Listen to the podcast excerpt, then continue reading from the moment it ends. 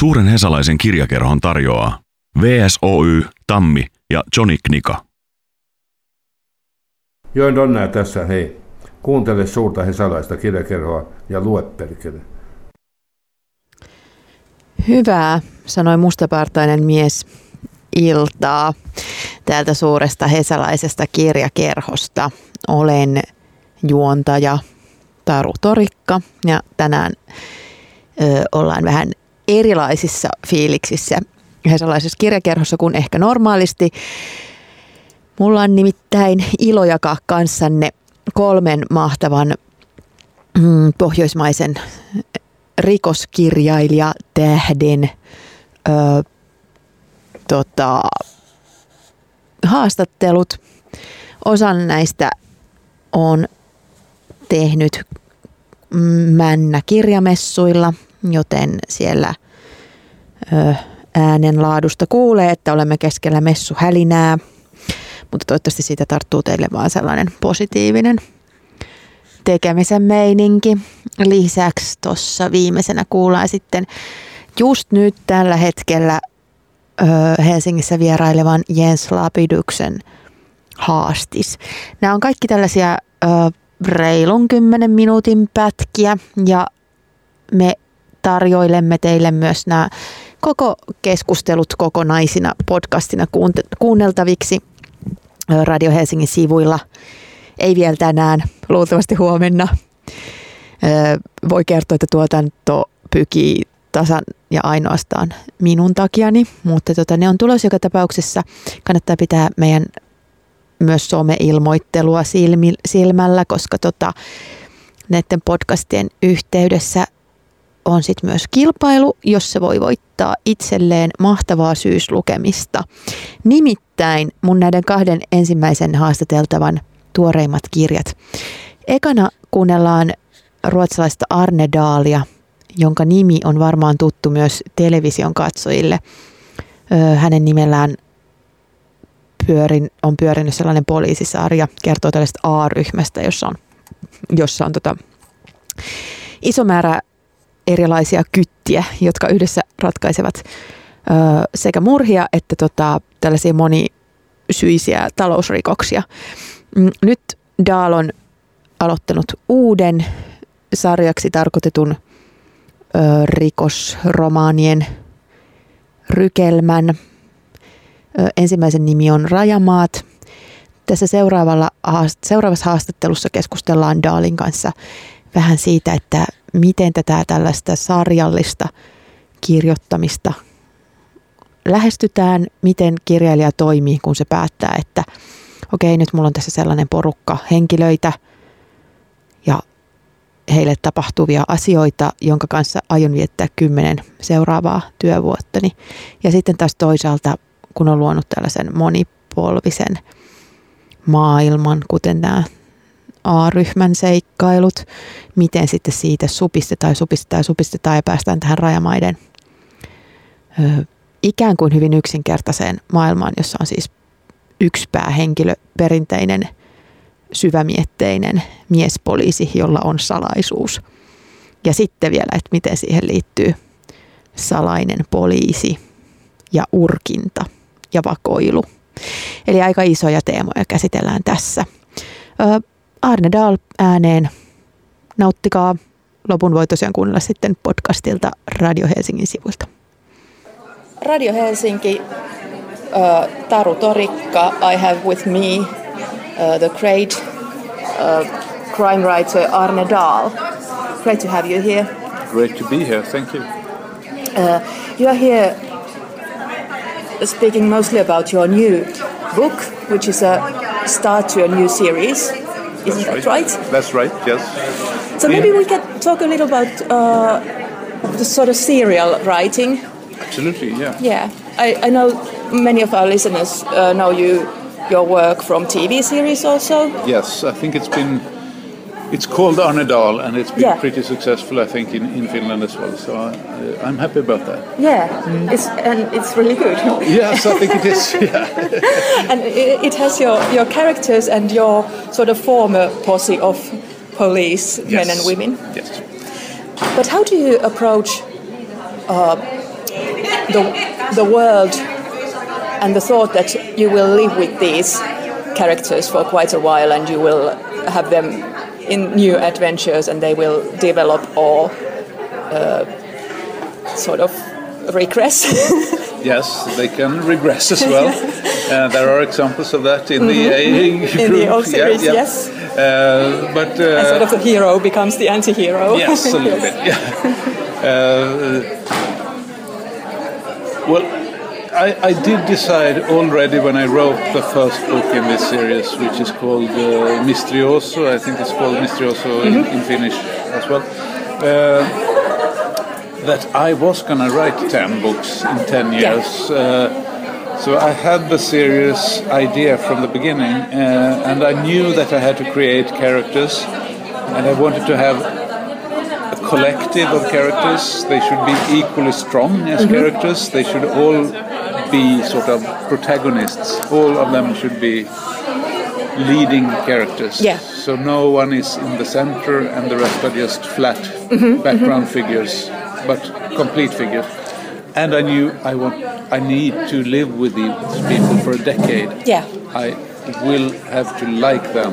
I yeah. will have to feel that it's worth spending 10 years with them. So I decided that uh, I was really going to put a lot of effort in creating good characters uh, that was going to be diverse characters. Diverse characters and characters capable of development in one way or another. Uh, so they aren't static figures like so many mm-hmm. police officers yeah. are. Yeah. They were supposed to change between the books and in the books and mm-hmm. throughout the book series. Mm-hmm. Um, and it was, I, I, just did it in, in a very simple way, really. I, I took some guy who was a little bit my own self in yeah. a way, and that was Paul Hjelm. Yeah and then he got a little bit too lonely pretty quickly, so I had to put a woman by him. Uh, so they were both sort of the center of it, and that was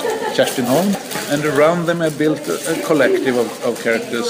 It was the old kind of police versus the new kind of police, the modern and the old-fashioned yeah. one. So that was Viggo Norlander and Jorge Chavez. Mm-hmm and then I had uh, to have a really big guy, strong and big. And yeah. um, they also need to sort of uh, see the picture and think how they would like look yeah. like. So yeah. they're not all the same. No, no, no, absolutely. You, you have yes, and that's funny, funny because you don't really see their face when mm-hmm. you create them. You, you see them in Maybe a, a slight. Yes, yeah. it's a veil in front of them or something like that. Uh, so you know how they don't look. Uh, you don't know exactly what they look like, uh, which is interesting.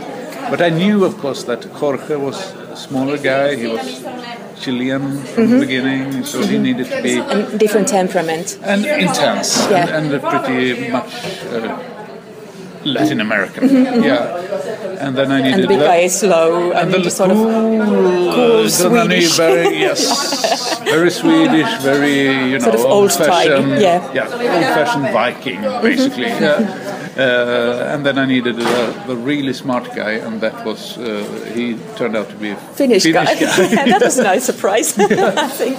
Yes, uh, Arttu Söderstedt. Yeah uh, who is a kind of mixture between Arttu, which is a Finnish mm-hmm, name, and, mm-hmm. and Söderstedt, which yeah. is a Finnish Swedish, Swedish name. name yeah. yeah. So uh, I made him a sort of in between guy, and, and I made him a not only the smart guy, but also the funny guy in a mm-hmm. way, uh, because he he was completely very very blonde yeah. and uh, has a lot of kids who are also very very blonde and he doesn't really know how many there are uh, mm-hmm. as, as well yeah, yeah so he, he, uh, and that and then there was a boss mm-hmm. you know Jan Olof Hultin the, the father of this team which was like a family, really, yeah, to exactly. me. Yeah, exactly. like sort of family dynamics also yes, between those characters. Very important. The dynamics between them was and the key element. Yeah, really, and that they're not like uh, only one thing, only sort no, no, one no. emotion between no. each uh, other. And they could be making mistakes and mm-hmm. having problems mm-hmm. and uh, doing very silly things. Yeah. Uh, like human beings Yeah, simply. yeah. Uh, so, so that's how I created that team, and Yeah. then it developed into the team that uh, hasn't been translated into Finnish, but the, the OpCop series, which is a more a bigger team in Europe. So I wanted to go to the big organized international crimes in the world and, and Mm-hmm. Yeah. some kind of map of a globalized world uh, Right. of crime. And, And then, then, we come to, to Yes. this Rajamaat Utmarker. How then do you plot? Because in your, in your newest book, uh, Rajamaat, uh, the plot really is surprising and suspenseful, and it really took me for a ride. it's supposed to take you for yeah, a ride. It's and you, supposed you to take managed you to do a, that. So, Yeah. can you Thank please you. tell us the trick so we can copy it and become great writers? Absolutely, I'll give you a recipe right Okay, away. This book is a bit different because uh, I had, in a way, uh, took taken this um, collective storytelling as far as it could go Yeah. In in the OpCop series, um, where there was really lots of people, really uh, big webs of organized crime. Uh, I tried to find some way of, of, of, of talking about big financial crimes, Mm-hmm, Uh, the ones that the criminals that always get away. Yeah, and which is the most frustrating giant tangle of webs that Yes. we know of. Yeah. Yeah. Uh, which means for me that the Opcop series was absolutely necessary to write Mm-hmm, for me, but it was also the end of a road in Yeah, a way. because it, yeah, You can't go any further along that road without uh, breaking the genre of crime fiction, because Yeah. then it would be uh, uh, just voices, basically. If you had even more police officers, even more themes, even more even more chaos. case, chaos, Yeah. even more cases, even more threads going through the story.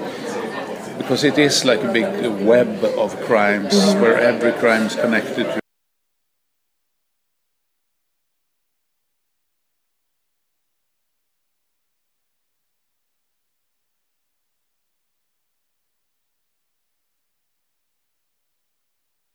felt that this is maximum. This was the climax. You can't take it any no, further. this was the climax of my collective storytelling. Mm-hmm. And if I'm gonna get some new new oxygen into my bloodstream, then Yeah. I would have to go the completely opposite way and cut, condense, yeah. make it na- more narrow, exactly, and and. Uh, uh, more intense, Mm-hmm. go back to basic excitement and thrill, uh, mystery that really is a mystery that you don't really find your way in out of it, uh, and and full of surprises and full of false doors that you think you're going into a room and it's a completely different room and so. So I, I try to get away a little bit from reality and the enormous amounts of research that I had to do, and go back to telling a tighter and more more just a story basically. I, I, wa- I want a good story, and I want to be not so much the outside world, not so much the political scene of the world, society, the society, the- and the you know political anger. I just felt that I need to step away Some from so, this sort a of bit. clarity Yes, of vision. Yes. Yeah. Clarity of exactly clarity of vision, but not clarity of, of story because it needs to be a, a very smart story. Mm-hmm. I need I needed that, and I needed the inward turn after having had twelve uh, or even more protagonists in in the Opcop series. I needed you lose a little bit of, of the depth of the inner persons. I think they were pretty well characterized, all of these characters, but they were so many that you couldn't really go into the depth of somebody's Right, yeah. soul. Yeah, yeah. like. Uh, and, and I wanted that. I wanted to visit the dark sides of the soul uh, of perhaps a police officer that has bur- buried his past in a way, and, and he's just focused upon time as it ticks by. Uh, he likes watches, small yeah. clocks, Clocks uh, cog wheels real turning very yeah, yeah. controlled, one second at a time in small, condensed, uh, controlled, and controllable. That time was something that you. It just moves forward very regularly. Uh, but he also, I, I needed him to be like that, so he could feel the other kind of time coming, welling over him from pasts. So, what it's really about is, is him discovering his own past again that he has had uh, sort of just crossed out and forgotten about. So I need another type of, of protagonist. From the beginning, he looks like a more classical uh, police officer, yeah. really, and he has certain attitudes towards his, especially his female uh, Colleague, yeah. colleagues. Deer, a character that I really liked and, and uh, thought I was gonna get rid of a little bit in this book, but in the next one she comes back. Okay, cool. It's very That's good to important. know. Yeah, yeah. Um, uh, so uh, he's a bit square, he's a Mm-hmm. bit uh, stubborn, and he, he's working against his boss and Mm-hmm, so on. So he has his own mind. And, Yeah, and his really uh, trusts in his Yes. instincts and, yeah, and yeah, his, his trust- way of doing. Yes. Uh, yeah, he says something like, uh, mm, uh, instinct is just condensed experience Mm-hmm. or something like that. So he, he works very much on his instinct and Yeah. his gut Yeah, feeling. yeah, gut feeling. Yeah, Yep. exactly. Uh, and I wanted to do that the, the first maybe 80 pages or something very tight, but still Mm-hmm. Action driven, yeah. Yes, I'm very action driven, and and it starts out with a climb down into a basement, which is Mm-hmm. pretty nasty uh, and a bit scary. Mm-hmm. Uh, and uh, but later on, when that tightens up and uh, you, you get closer and closer to some kind of truth, the whole book changes. Yes. and becomes a completely different book. Yeah. And that was what I was looking for, really. Uh, I'm exploding the genre in a way. Mm-hmm, It looks like a police procedural, Yes. a pretty common police. Classic. Classic but tight. Well I- I- done, I, want yes, it to be exactly. tight and, Yeah, yeah, yeah. and well done and so on. But I want to blow it up Mm-hmm. and turn it into a psychological thriller that really needs when you when he who doesn't really have a connection to his own soul Yeah. suddenly has to dive deep Dive down deep into in it. Mm. Yeah. and uh, I love that and Mm-hmm. to do that I needed a, a female counterpart as usual Mm-hmm. um, uh, because he also has this as he has with Deer a little bit strange not not super weird approach to women but, but, Mm-hmm. But a- still still he's a patriarch in a way Yeah. you know uh, and he really needs to be shaken a little bit and, and realize that you can't look at women like that. yeah. And he has a past that's also a bit, mm, probably a little bit nastier than he admits and so Yeah. on. Um, So that's that's why he's such a good character because he uh, doesn't reveal so much No. about himself and he's not comfortable with his past and he likes to think of himself as a better better person than, than what he really Yes. might appear.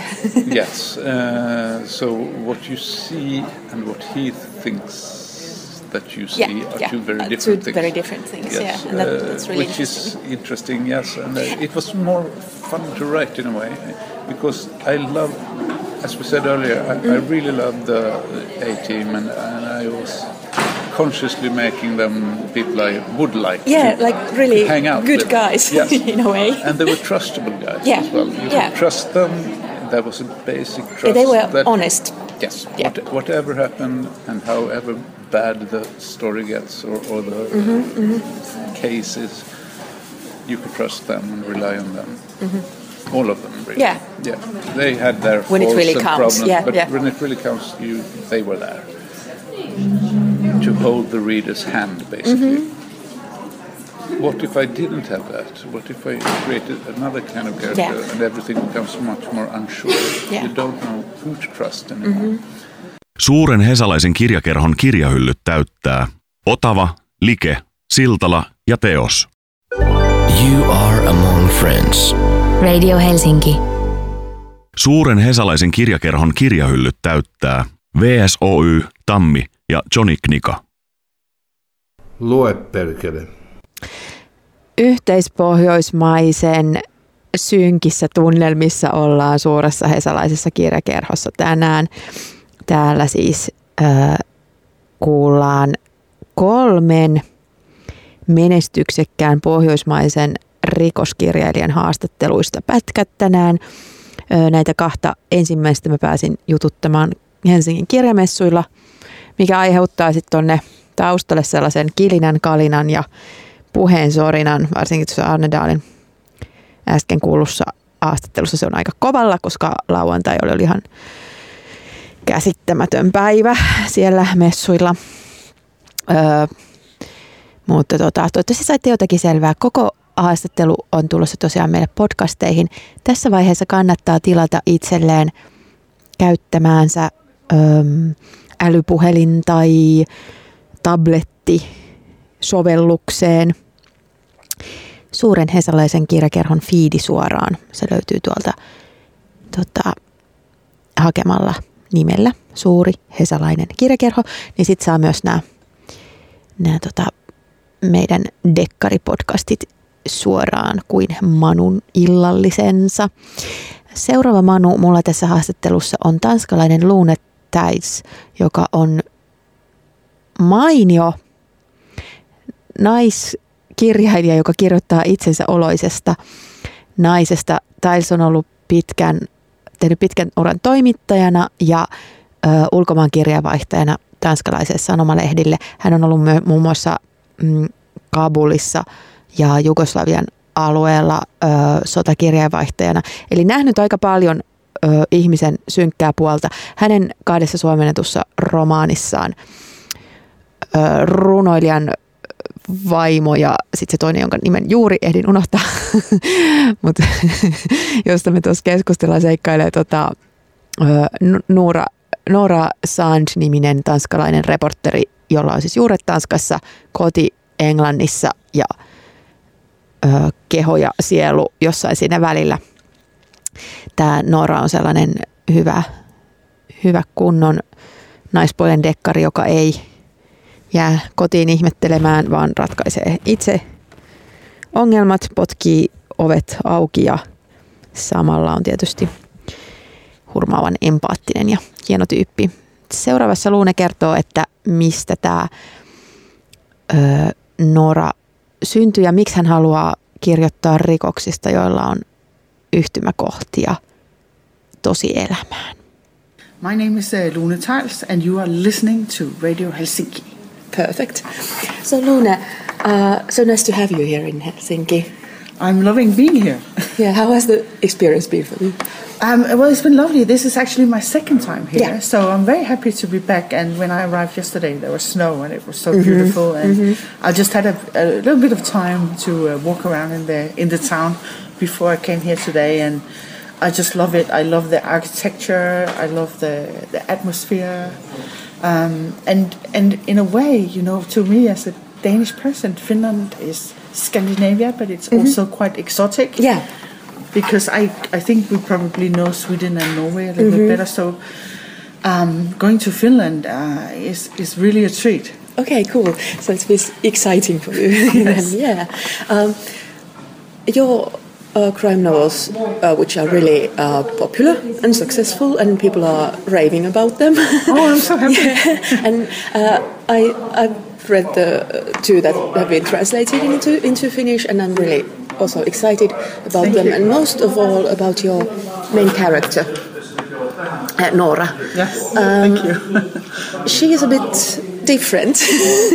uh, how, how did you come up with her personality? Is, how much is she based on you?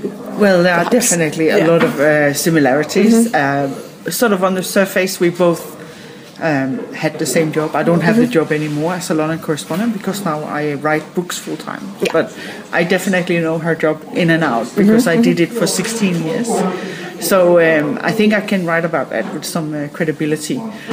And uh, of course, also uh, being a Danish person, uh, I know some of the things that she will feel uh, being in London and looking at this British society from the outside. Right.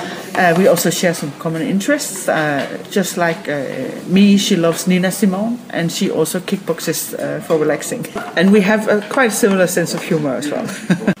She's sort of in between those two societies and two systems, and not necessarily in either of them.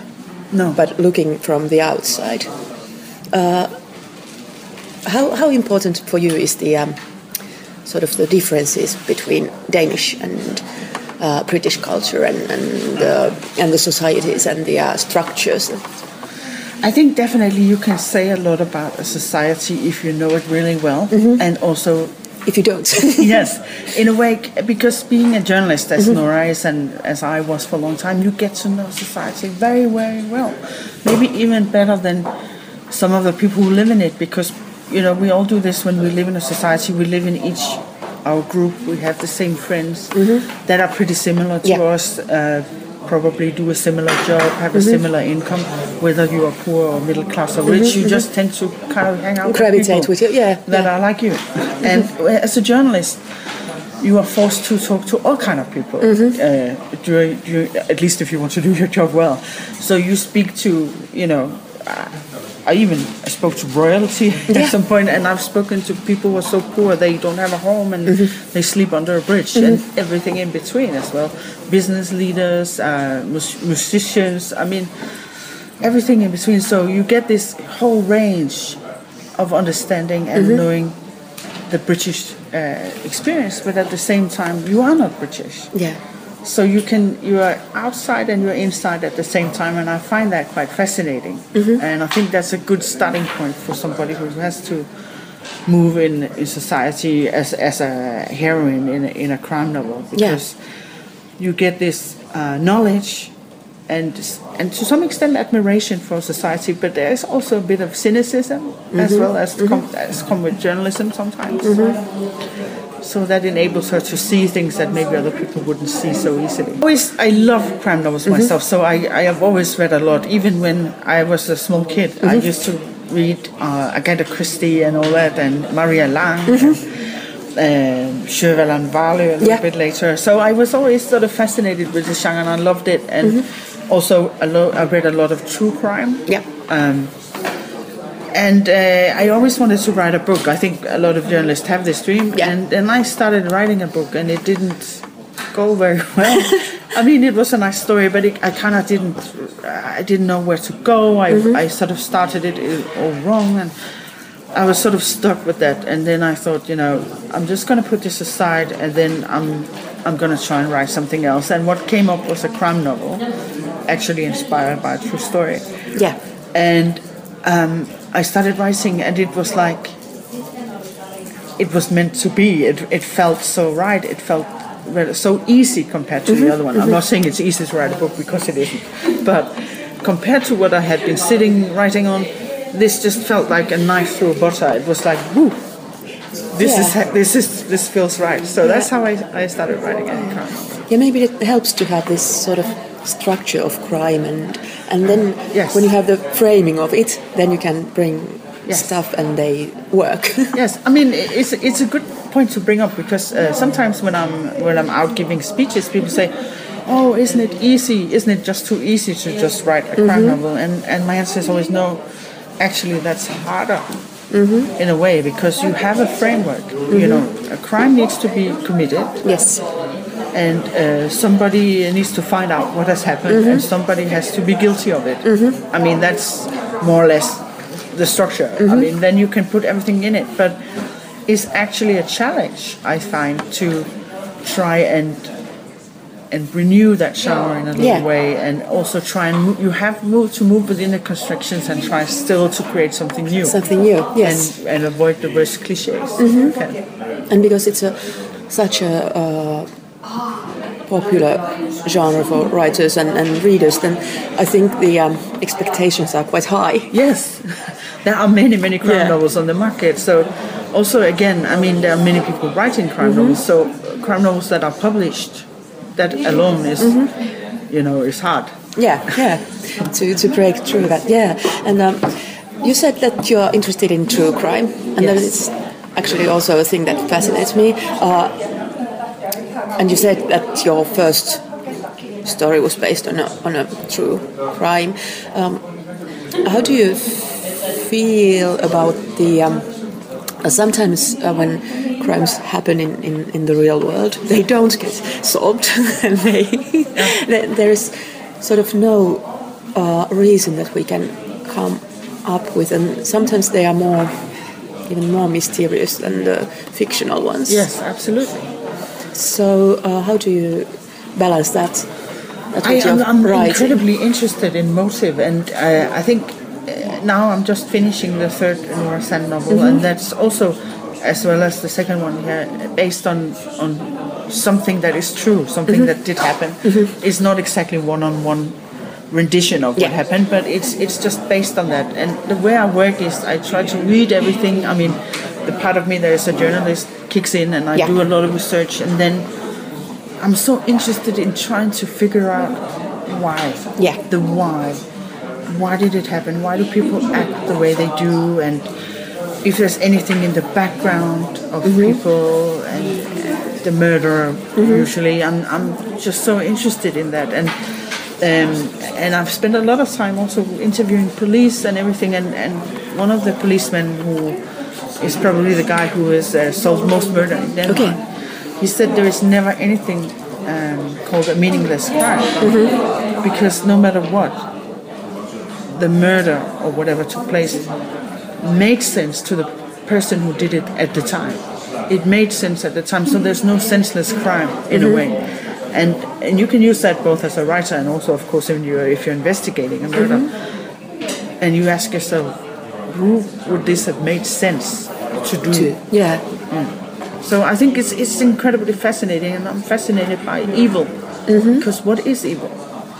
Uh, I mean, I've, I've, I've, I've written about this serial killer in the in the first book, and I, I've I've, uh, I've also before I uh, before I was in London, I was also a war correspondent, and I spent some time in Kosovo, uh, where I saw human evil close up for real, and I, I thought a lot about it at, the, at that time also because I needed to understand it uh, because I think in a way you, you need to process that there is evil in the world and you have to sort of find a way to, to understand that somehow. And I think at least for me the definition of, of evil is not um, extreme violence or hatred as such because even in hatred there is some kind of emotion and I think pure evil to me is the complete absence of any emotion. The complete absence of any compassion or understanding of the other person. That that is the scariest part. It's like that kind of evil in, in a person. It's like they're lacking Yeah. the basic human experience. So, Uh, how do you think um, when you when you compare um, the evil that exists or appears in, in sort of um, peaceful societies and peaceful situations, and then stuff that uh, comes to the fore in in wartime or especially civil wars or, or that. Uh, how do you because if it's uh, do you think it's it's in all of us and then if something goes terribly wrong it can appear or, or are they sort of special p- It's, a, it's, an, it's an interesting, Yeah. it's a really interesting question because you always think like, what would I have done during the war, for instance? Mm-hmm. What would I have done? Would I have dared to be in the resistance movement, or what? Would, and the truth is, you don't know You don't until know, you, yeah, you are and exposed to that situation. And I, what I saw is when when I covered war that literally there is no limit as to the evil acts that that people can do. I've I've seen that, and I don't want to even go into the details because then people won't be able to sleep at night. But this happens, and of course. Um, there are people who maybe uh, not are born evil, but certainly they they have an evil streak in them, and, and it comes to the forefront in situations like this. And if you have a whole society where this is permitted, even encouraged, and uh, the psychological aspects of it is, is, is interesting because you have these people, they maybe have a family, they have children, and they kiss their wife goodbye in the morning and then you know they go out and torture people. How, how can how can you do that? You just Yeah. you just said goodbye to your four year old daughter and then you go and torture someone. You, How can you have this in your body Sort of, yeah, double without going life. to pieces? You know, and uh, I mean the short answer is if, if this is the norm and nobody dares to say this is wrong, and there's sort of a slow erosion going on as we saw in the former Yugoslavia, mm-hmm. which was where I was. And I, I think, you know, that's why it worries me a lot when you see the public debate and, and we start talking about other people like they're not proper humans, but they are groups mm. or mm. sections of society. And I mm-hmm. think, you know, that's, The that's a real danger. other. Yes, Yeah. I mean, once you start um, dehumanizing mm-hmm. other people in the way you talk or the way you discuss certain subjects, that's that's one step towards The same, yeah. being that. Yeah, that's an excellent point. Uh, and I think like really good crime stories work on that level that they uh, make make the reader think that could I could this happen to me in a, in a way that I could go over the line or, Yes, or and that's really scary. Yes, and I mean, you only have to ask yourself. I don't know if you have children, but just imagine you had a child and it, the child was uh, raped by a pedophile or something. What kind of emotions would you have? Would you want to kill this guy so he didn't do it again? And when would you act on it? And yeah, and, he, you know, the- yeah, because it's easy to, to imagine in, in life that you know I I don't believe in, in uh, that sort of thing. Then and you know there, there are laws for that. And Yes. yeah, I always, I the people I admire the most is actually, you know, sometimes you see parents of, of murdered children and they are actually capable of saying to the murderer, I forgive you. And, and uh, you can say it's an act of, of uh, unselfishness, but actually I think it's also the, the most healthy thing you can do for yourself because if you carry all this anger and hate Yes. around with you, your life will, you know, be, be all about by that. Yeah. But you know, I, I admire it. I'm not sure I could do it. Suuri hesalainen kirjakerho. Yhteistyössä Otava, Like, Siltala ja Teos. Du är bland vänner. Radio Helsinki. Suuri hesalainen kirjakerho. Yhteistyössä VSOY, Tammi ja Johnny Knika. Suuren hesalaisen kirjakerhon suuri pohjoismainen rikosilta kääntyy kohti kolmatta osiotaan erää puoliaika, ei voi sanoa kolmas puoliaika. No, joka tapauksessa seuraavassa haastattelussa kuullaan ää, tuore Jens Lapidus haastis. Hän on täällä ö, kertomassa kirjastaan Top Dog ja lisäksi vierailee just nyt tänään keskiviikkoiltana tuolla Katajanokan entisen vankilan ö, tiloihin järjestetyillä jännitystä elämään minidekkarifestareilla monen muun rikoskirjailijan kanssa. Keskustelee siellä varsinkin tota, kirjojensa tämmöisistä niin kuin yhteiskunnallisista ulottuvuuksista. Jens Lapidus on teille varmaan monelle tuttu kirjailija. Hänellä oli nämä Snabba Cash trilogia, ja myös, joka myös on tota, myös TV-sarjana tuttu. Ja sitten tota, nyt, nyt tämä uusi trilogia, jossa seikkailee semmoinen sympaattinen pikkurikollinen Teddy, lakinainen Emily ja sitten tämä tällainen vähän mystinen Top Dog-hahmo, joka on siis tällainen pomo. Lisäksi tässä uusimmassa, tässä viimeisessä tästä kolmeosasesta tulee, tulee tosi kiehtovia uusia nuoria naishahmoja.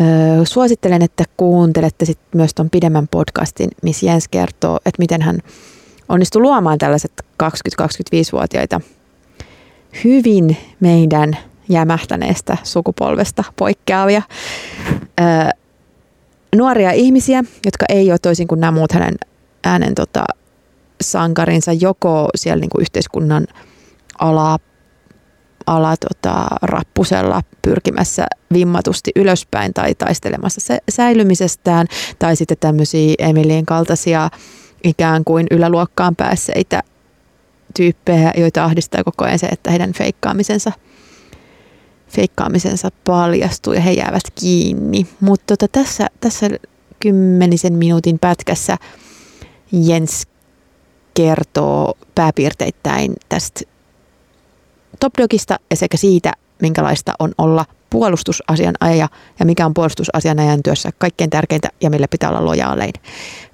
Tämän myötä morjens täältä mun jälkeen vedenpaisumus ja Rane Tokela. Moikka! Here we are again, Jens Lapidus. Welcome to Helsinki. Thank you. Uh, please tell us, tell our listeners, what are you doing here now?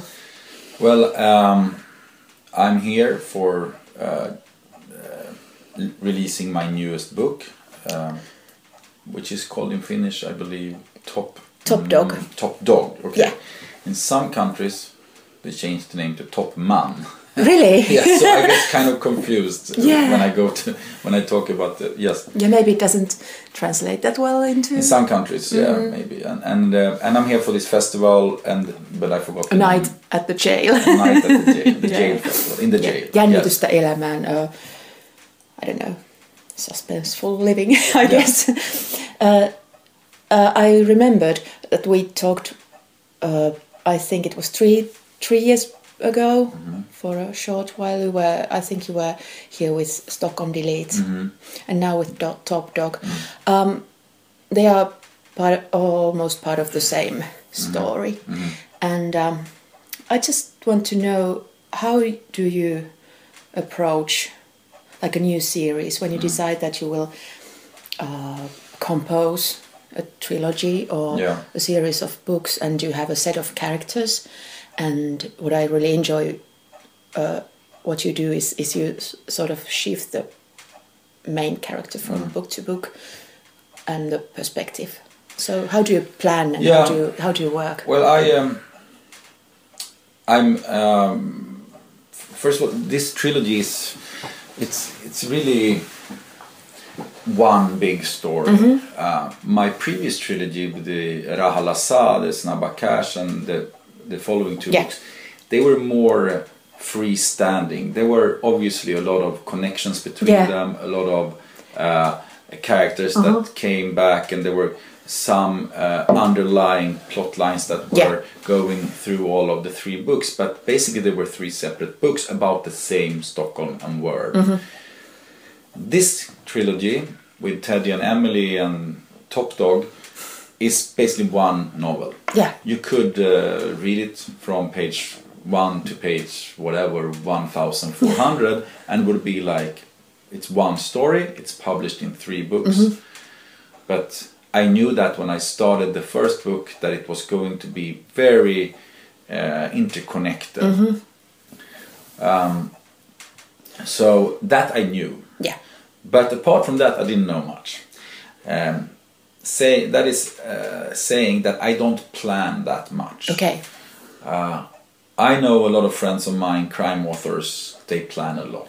They do a lot Mm-hmm. That's what I of hear also, planning, yeah. a lot of plot planning. Uh, I don't do that. so how do you I do that some, yeah um, but and I have some vague idea about the main story, and I have vague ideas, but along the way, everything changes. So for me, it's very much about getting to know the characters and to see where the characters take the story and where the characters take me. So I'm obviously I'm interested in the plot, but I'm more interested in the characters. and uh, what happens to them, what choices they make. And I don't know that before I know them. And I get to know them when I start writing.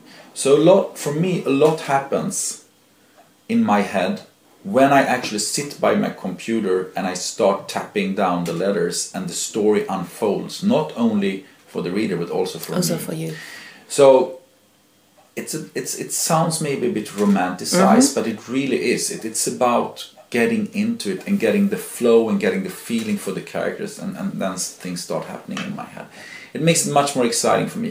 When I write my book, I also I am the first reader myself, and I get kind of surprised Yeah. sometimes, and sometimes I'm not surprised because I know the character. I know okay, this is the choice this character has to make in this situation. Were you surprised by your characters' choices in, in Top Dog?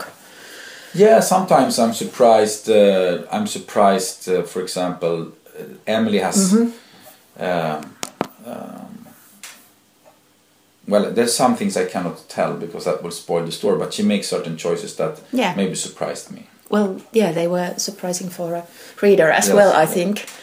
Um, you are a lawyer. You've been practicing law, law for for a long time, but uh, as you were just telling me before we started this interview, you uh, decided to uh, quit quit the day job Yes. and uh, just concentrate on, on writing and you moved to, to Mallorca and stuff like that. So um, your lawyer characters aren't really the heroes. Emily ma- may be, but she is breaking breaking the rules within the sort of lawyery society and the and the um, sort of the well, the, yeah, the rules and the hierarchies and stuff. Uh, do you do you find that your uh, attitude to to lawyers and the uh, the world of their them has changed in these years, or have you always been a bit? Well, I think um, um, Emily obviously she breaks the rules Mhm. quite a lot. Quite a lot. But there is this saying among lawyers that uh, you got to push the limit of the Mhm. rules to defend your client. Mhm. You know. And- yeah, because she always thinks of her client. yeah, that's first. always what's Yeah. her, what's on her mind, and that's a very uh, that's how you're fostered. Mhm. That's how you're raised as a lawyer. You really got to change your mindset. The lawyer, um, because there there is a certain rules, a set of rules that the lawyer has to abide by, and the first of those rules, this is written down in the Swedish Bar Association, and you will you will find similar rules in all the Mhm, Western mhm. uh, countries about what the lawyer should do or should not do. And the first rule is that the first um, duty of the lawyer is with the client. Yeah. To be loyal with your client. And that a bit strange. You need really you, you get you need to get into this mindset and it takes you a couple of years before Mhm. you're into this mindset. Because if you think about it, the first rule and the first duty is not to be loyal with the court. That's Okay, not yeah, the, that's yeah. not the primary duty. Mhm. And the primary duty is not to be loyal with society. And the primary duty is not to be loyal with the truth. But the client is the Client, primary yeah. duty, to be loyal with the client. And uh, I try to explain this in my books Mhm. how, how Emily deals with that. But it's also, I think, for me, it's affected the way I write. Because I write a lot about criminals. Mhm. A lot of my main characters are criminals Yeah. themselves. And in when you write about someone that might that maybe commit bad acts, you got to be loyal with that character. If you're not loyal with that character, then and you not try to see the word the way that character sees the word, then it's going to be bad literature. Then it's going to be you know pointing finger. Judging But them. if you're really Mhm. in that character, you're really loyal with that character, then uh, you, you, you're taking sides with that character and you, you will be able to identify with that person. Yeah, and uh, there is this sort of uh, interesting dilemma for Emily uh, with the loyalty because she is really uh, loyal and a good lawyer to, to her clients, but then the firm and the others and the sort of her work life demands other things. So there's this interesting. Did you Yes. did you is that something that you experienced? This sort of There are always a lot of uh, um, kind of moral dilemmas working as a lawyer. Uh, you have the loyalty to the client, on which should al- always be the number Yeah. one. But it, Then you have is it is it, it really yeah? But is it really easy to to always keep that in mind when you're defending like murderers or, or No, it's tricky. Yeah. It's tough, and it's um, but so that's why I say that you really it takes a couple of years before you get into that mindset, uh, and before you you uh, uh, you get it kind of shut out other thoughts in a way. If You start thinking too much about morality or uh, what is the truth, what is not the truth. Because a court is not dealing with what is the truth. yeah. In a court, you deal with what can be proven as a different thing. And isn't it like a competition of narratives? It's uh, the defendants against the prosecutors. Absolutely. And so it's like, I don't know, postmodern literature theory. Very much postmodern theory. It's like there's no reality, there's no truth. It's just different narrative, and who has the interpretation? Uh, you know, uh, you're right. That's an interesting thought. In a way, it is. Yes. Yeah. Suuren Hesalaisen kirjakerhon tarjoaa Otava, Like, Siltala ja Teos.